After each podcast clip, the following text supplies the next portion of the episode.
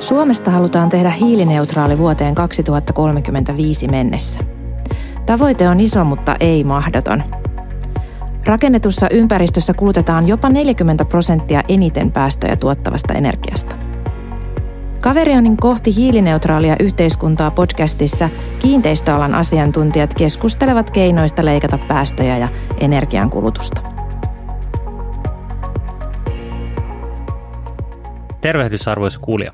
Minä olen Jaakko Soudunsaari ja tänään äänitämme Caverionin kohti hiilineutraalia yhteiskuntaa -podcastia poikkeuksellisesti etäyhteyden kautta. Jakson vieraana on pitkän linjan ilmastovaikuttaja, Climate Leadership Coalition -ilmastoverkoston toimitusjohtaja Jouni Keronen. Jounilta on myös hiljattain ilmestynyt yhteistyössä Mari Pantsaarin kanssa kirjoitettu kirja Tienhaarassa, joka käsittelee ilmastonmuutoksen torjuntaa. Jounin kanssa keskustelemme siitä, miten yksityisen sektorin investoinnit voitaisiin saada tehokkaammin mukaan ilmastonmuutoksen torjuntaan. Tervetuloa, Jouni. No, kiitos. Voisitko ihan alkuun kertoa vähän itsestäsi, eli kuka olet, mistä tulet ja missä olet tällä hetkellä? Joo, aloitetaan siitä, missä on tällä hetkellä, eli Porvoossa kotona korona, koronan vuoksi, niin kuin mainitsit etäyhteyksistäkin. Ja tota, C L C:n toimitusjohtajana on nyt tullut toimittua viisi vuotta. Sitä ennen mä olin kaksikymmentäneljä vuotta Fortumilla useissa eri johtotehtävissä, eri funktioissa, tuotekehitystä, tietohallintoa, liiketoimintaprosessien kehitystä, innovointia, myyntiä ja markkinointia. Sitä ennen V T T:llä tutkijana ja siinä sivussa pari kertaa Kaliforniassakin S R I Internationalissa ja Electric Power Resources Internationalissa tutkijana. Mainitsit tuossa C L C:n eli Climate Leadership Coalitionin. Kertoisitko kuulijoille, että mikä on C L C?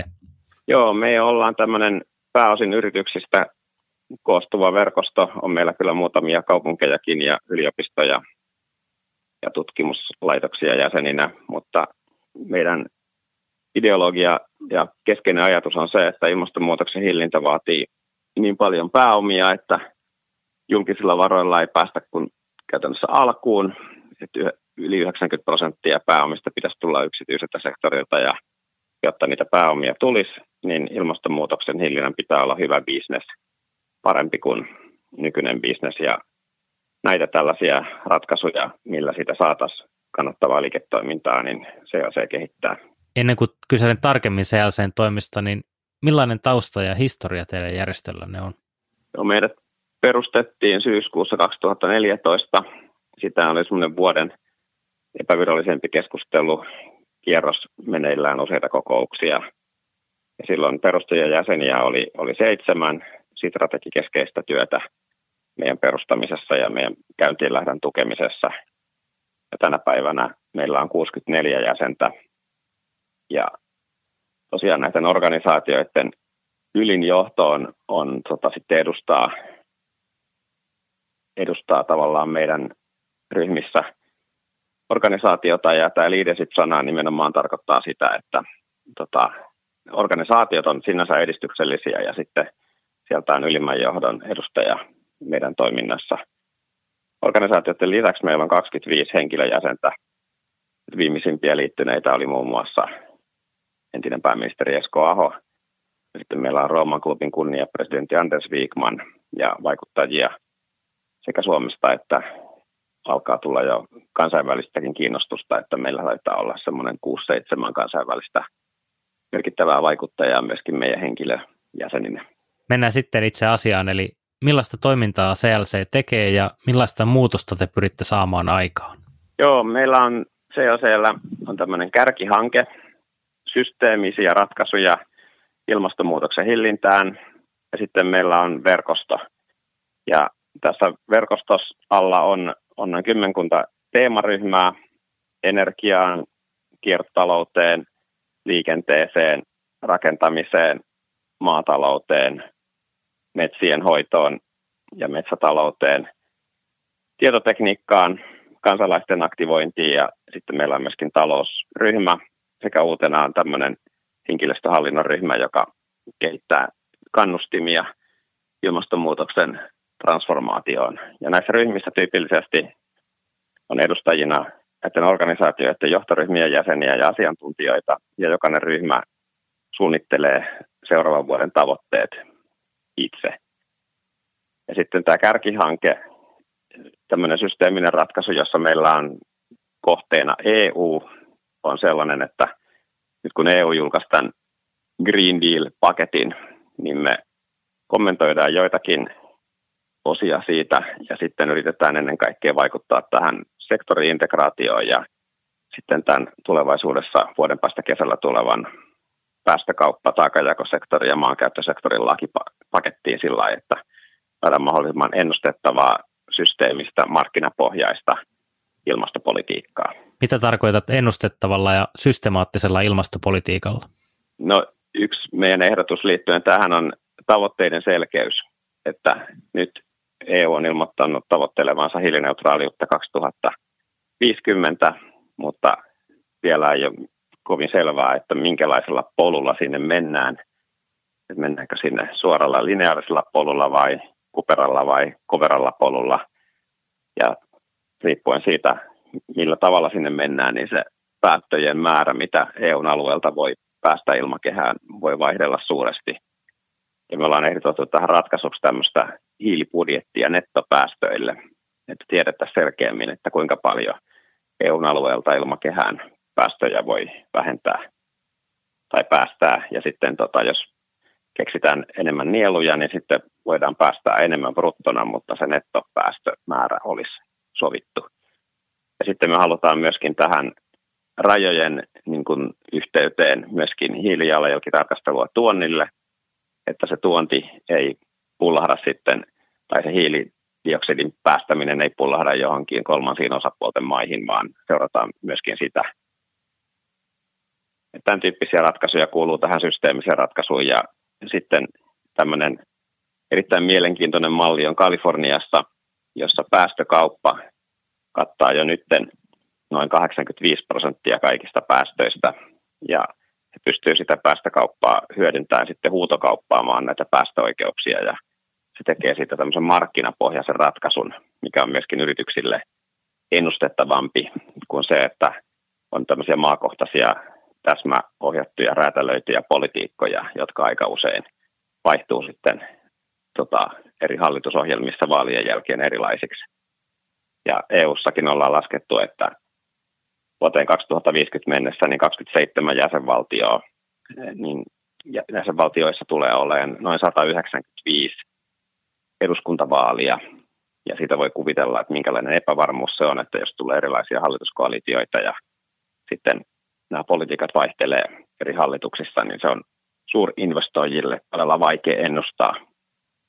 Sen sijaan, jos olisi tämmöinen hiilibudjetti ja sitten markkinamekanismi, päästökauppa, joka kattaisi laajasti eri päästölähteet ja ehkä joskus myöskin osa nieluista, tai ainakin nämä nielujen kehittämisen voisi siihen jotakin integroida, niin se olisi yritysten kannalta toivottava ratkaisu, ennustettavampi, ja tiedettäisiin, että sitten yhä suurempi osa sitä ilmastopolitiikasta perustuu siihen, että haluimmat ratkaisut toteutetaan ensin.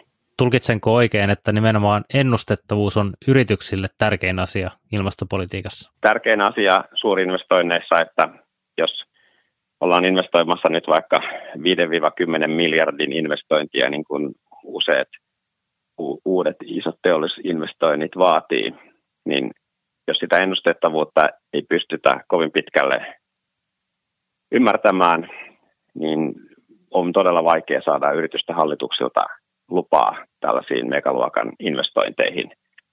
Ja siinä käytännössä tällä hetkellä tärkein kriteeri on hiilidioksidihinta. Että jos hiilidioksidihintaa ei pysty ennustamaan vaikkapa puolelle sen investoinnin elinkaaresta, sitten on kyllä vaikea viedä niitä investointipäätöksiä läpi. Ja monella teollisella investoinnilla elinkaaret on kolmekymmentä seitsemänkymmentä vuotta, ja tällä hetkellä, jos ilmastopolitiikka nyt on selkeä vaikka vuoteen kaksituhattakolmekymmentä saakka, niin se on aivan liian lyhyt aikaväli, että jos miettii uusia tehtaita, vaikkapa nyt sitä, että lähdetään tekemään terästä perästä vedyllä hiilen sijasta, niin ensin tämmöistä tehdasta suunnitellaan viisi vuotta ja sitä rakennetaan viisi vuotta ja sitten ollaankin helposti jo vuodessa kaksituhattakolmekymmentä ja sitten se to- toiminta vasta silloin alkaa, niin sen jälkeen olisi kyllä tärkeää, että nämä hiilidioksidihinnat ja, ja tota, päästöoikeuksien määrät pystyttäisiin ennustamaan myöskin siitä pari-kolmekymmentä vuotta eteenpäin. Mainitsit myös tuon Kalifornian mallin, jossa on laajempi päästökauppa kuin E U:ssa tällä hetkellä. Miten me voitaisiin sitä Kalifornian mallia tänne kopioida tai, tai kehittää? He on tosiaan laajentanut sen ja koskemaan liikennettä. Et siellä fossiilipolttoaineita myyvät öljyyhtiöt käytännössä joutuu myöskin ostamaan päästöoikeuksia markkinoilta. Sitten heillä on osa tällaisia nieluja mukana, että jos joku maanomistaja sitoutuu sadan vuoden ajanjaksolla kasvattamaan hiilinielua, muuttaa jonkun vaikkapa niittymaan metsäksi ja sitä sitten mitataan viiden vuoden välein, niin sitä, sillä pystytään hoitamaan osa näistä päästövähennysvelvoitteista. Ja sitten heillä on, on tota, tämmöiset erillislämmitykset ja jäähdytykset käytännössä laajasti mukana tässä päästökaupassa.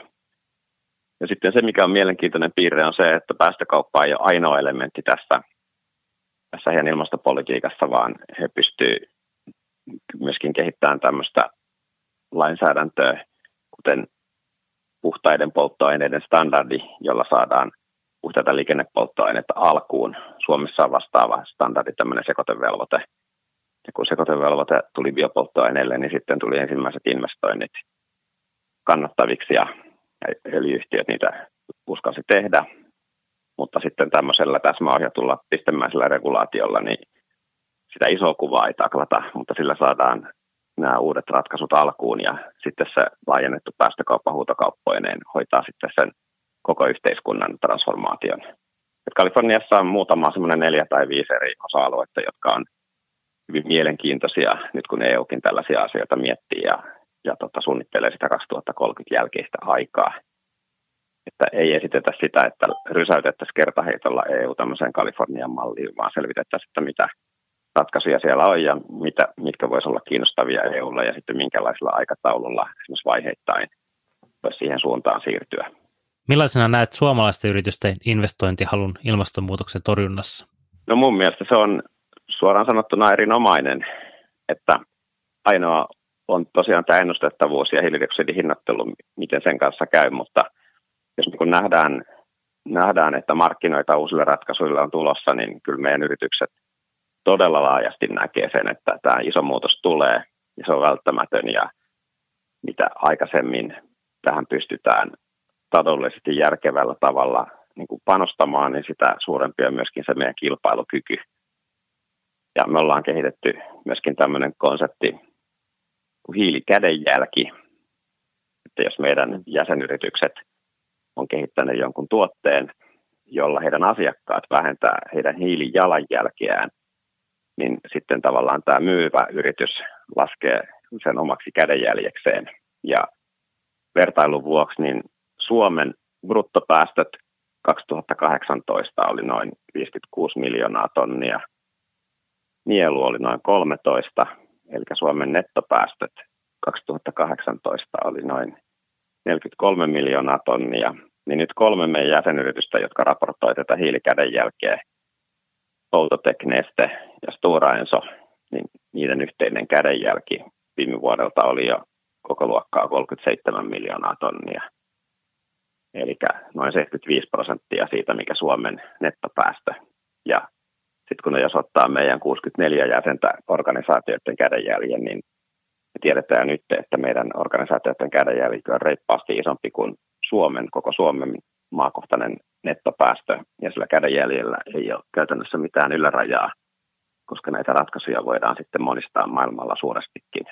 Ja tämä on tavallaan se syy, minkä takia yrityksetkin on valmiita panostaa tähän näihin ratkaisuihin, että ne näkee, että tällaisille kädenjälkiratkaisuille tulee valtava kysyntä ja siinä nopeat syö hitaat, että ne, jotka pystyy ensin kehittämään niitä kaupallisia ratkaisuja, niin tulee tekemään tästä kyllä hyvin kannattavaa liiketoimintaa. Vaikutustyöstä teidän teemaryhmiin, niin millaista työtä siellä teemaryhmissä tehdään ja onko sulla hyviä esimerkkejä ideoista ja visioista, joita siellä on syntynyt?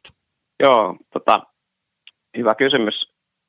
Esimerkkinä vaikkapa liikenneteemaryhmä, joka aloitti toimintaansa ehkä ensimmäisenä näistä teemaryhmistä, niin siellä kehittyi, kehiteltiin muun muassa sellaisia ideoita kuin pääkaupunkiseudun joukkoliikenteen vähähiiliset ratkaisut ja, ja tota, tämmöistä BioSata-projektia, joka sitten siitä tuli oikea kehityshanke pääkaupunkiseudulle. Tavoitteena on saada joukkoliikenne hiilineutraaliksi kaksituhattakaksikymmentä mennessä uusiutuvilla polttoaineilla.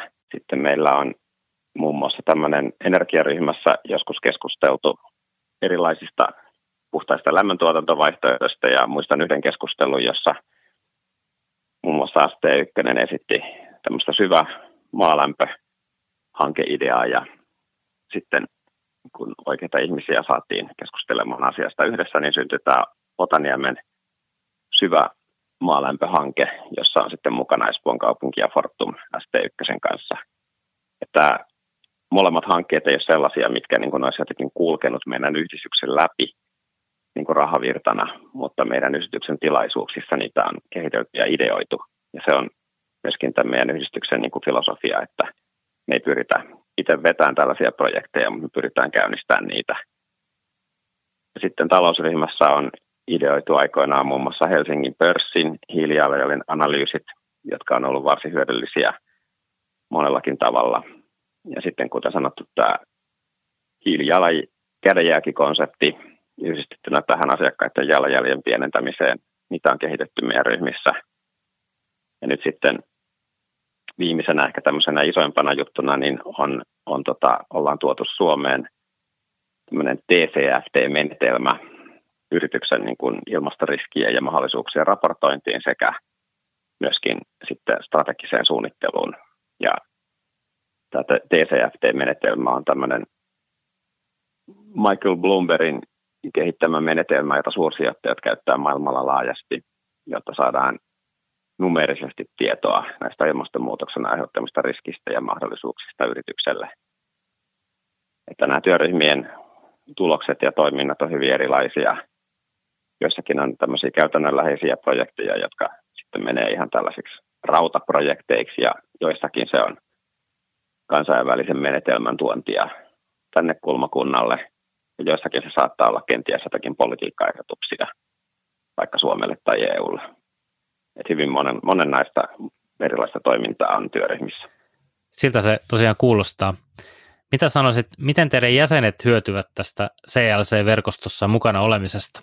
No, jäseniltä on tullut paljon positiivista palautetta siitä, että kun nämä työryhmät on usein hyvin heterogeenisia, siellä on mukana eri toimialojen edustajia, saattaa olla pankkeja, tutkimuslaitoksia, että tämmöinen keskustelu muiden kuin oman alan yritysten kanssa on, on tota erittäin kiinnostavaa. Ja sitten kun hyvin useissa kokouksissa tämä isännöivä organisaatio esittelee omia ilmastotoimiaan, niin ne on ollut myöskin hyvin kiinnostavia kuulla, että minkä tyyppisiä ratkaisuja jotkut organisaatiot tekee. Ja ne on sitten yllättävän laajasti sovellettavissakin, että viimeksi ennen kuin tämä korona-aika iski päälle, niin meillä oli erittäin hyvä kokous Helsingissä, jossa erä jäsen, jäsen kertoi sitä, että millä tavalla he niin kuin kannustaa omia alihankkijoitaan mukaan ilmastotavoitteisiin ja systemaattisiin menetelmiin. Ja oli tehnyt tämmöisen kirjeen alihankkijoille, niin se oli esimerkiksi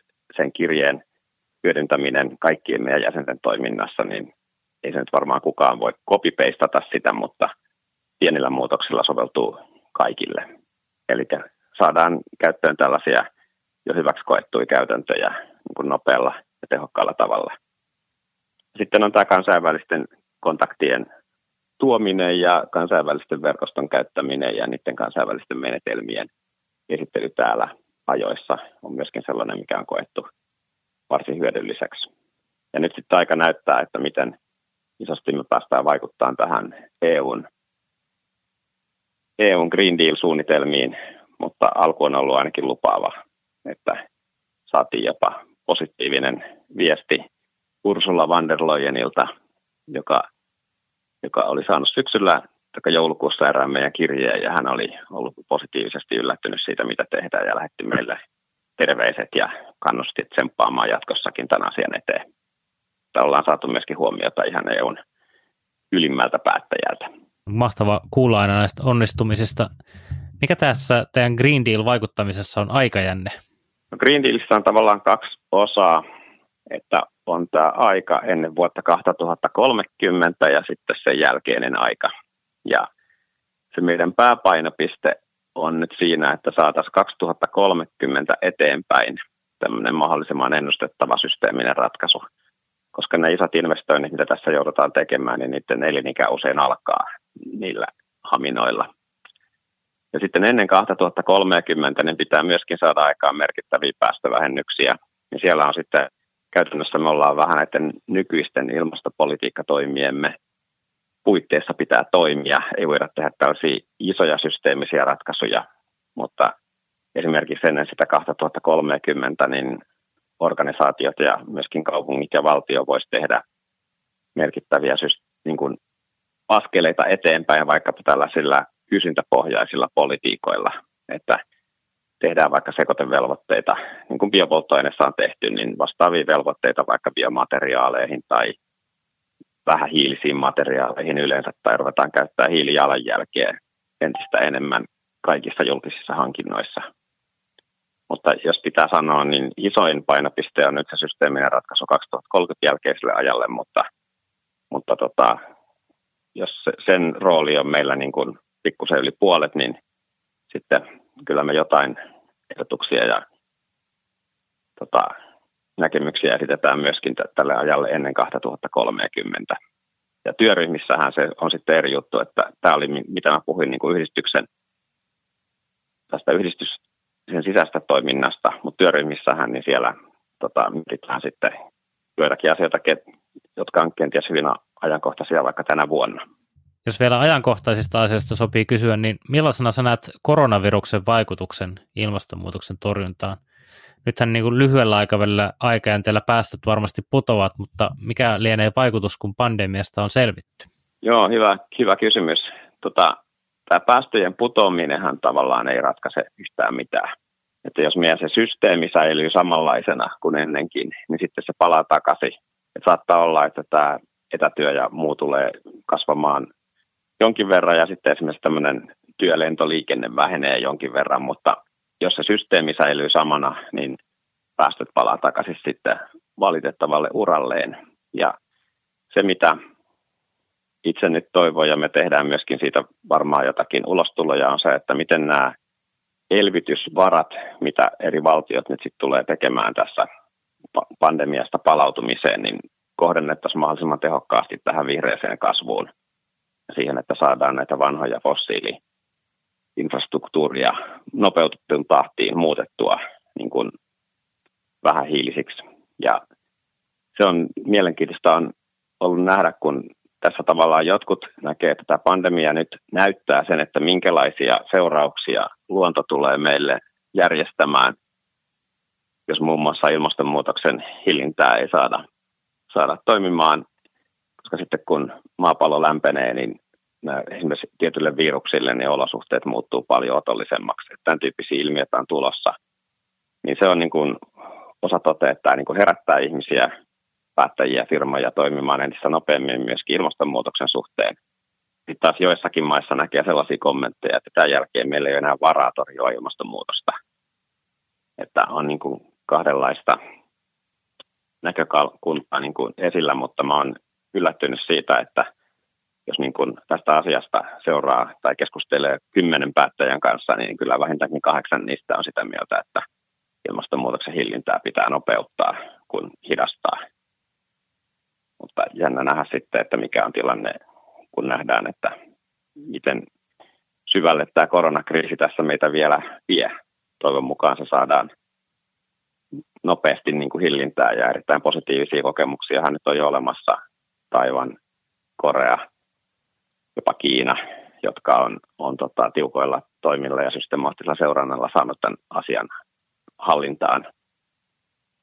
Niin mä itse tosiaan toivon, että kun tästä palataan takaisin normaalitilaan, niin käytetään kaikki kynnelle kykenevät varat siihen, että jos me jotain rakennetaan tai muutetaan, niin tehdään se kaikki mahdollisimman vähän hiilisesti, niin se sitten kenties jopa nopeuttaa tätä transformaatiota puhtaampaan maailmaan. Toivotaan tosiaan näin. Lopuksi vielä pari kysymystä, eli kenet haluaisit ravistella toimimaan vähähiilisen tai hiilineutraalin tulevaisuuden puolesta? Presidentti Trumpin. Että mä toivoisin, että hän saisi oivalluksen liikemiehenä, että tämä fossiilibisneksen tulevaisuus vetelee kyllä viimeisiään. Ja se, mitä ilmastonmuutos tulee tarjoamaan, niin se tulee nimenomaan tarjoamaan tällaisia pahenevia kriisejä tai katastrofeja. Ja joskus tulee se päivä, jolloin, jolloin tota, tähän herätään vähän niin kuin Pearl Harbor herätti Yhdysvallat toiseen maailmansotaan.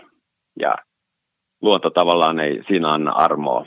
Ja toivoisin, että hän sitten liikemiehenä oivaltaisi tämän ajoissa ja siirtäisi omia liiketoimia ja myöskin koko Yhdysvaltoja paljon nopeammin kohti vähän hiilisiä ratkaisuja. Se olisi myöskin business-logiikalla erittäin järkevä veto. Ja sitten on muitakin tällaisia päättäjiä, muun muassa Brasiliassa tai Australiassa, mutta jos miettii tätä maailman tilannetta, niin kyllähän Yhdysvallat on ylivoimainen ykkönen. Ja jos U S A saadaan täysillä mukaan tähän ilmastotaisteluun, niin kyllä sillä on valtavan iso merkitys. Yritykset ja kaupungithan siellä nytkin tekee sitä, mutta se, että liittovaltio on niin passiivinen ja jopa joskus jarruttaa asioita, niin tota, ei hyvä. Jos maailmantilanteesta palataan vielä Suomeen, niin asteikolla yksi viisi, kuinka todennäköisyydenä pidät, että Suomi saavuttaa nykyisen tavoitteensa, eli on hiilineutraali vuonna kaksituhattakolmekymmentäviisi? Asteikolla yhdestä viiteen.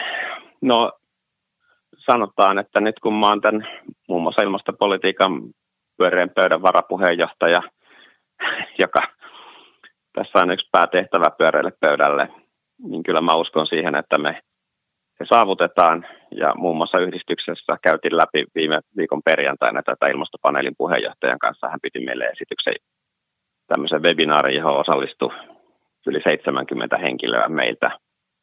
Ja kyllä se ei aivan mahdollista on toteuttaa se, se että lähtisi veikkaa, että numero on vaikea, koska sitten se riippuu niistä päätöksistä, mitä tehdään ja mikä on kansan hyväksyntä niille päätöksille, mutta nyt kun siinä on perehtynyt syvällisemmin, niin voi sanoa, että kyllä se aivan niin kuin mahdollista on ja ihan realistisilla toimenpiteillä. Jos on pakko jokin numero valita, niin onko se sitten nelonen vai vitonen? No jompi kumpi. Hyvä. Kiitoksia paljon haastattelusta, Jouni Keronen Climate Leadership Coalitionista. Kiitoksia. Kohti hiilineutraalia yhteiskuntaa on Caverionin podcast, jossa puhutaan ilmastonmuutoksen torjunnasta kiinteistöissä, eli siellä, missä iso osa päästöistä syntyy. Muista tilata podcast omasta podcast-sovelluksestasi, niin saat aina tiedon, kun uusi jakso julkaistaan. Jätä myös arvostelu tai lähetä palautetta ja kysymyksiä, vaikkapa toiveita tulevista vieraista osoitteeseen podcast at caverion dot com. Kuulemiin!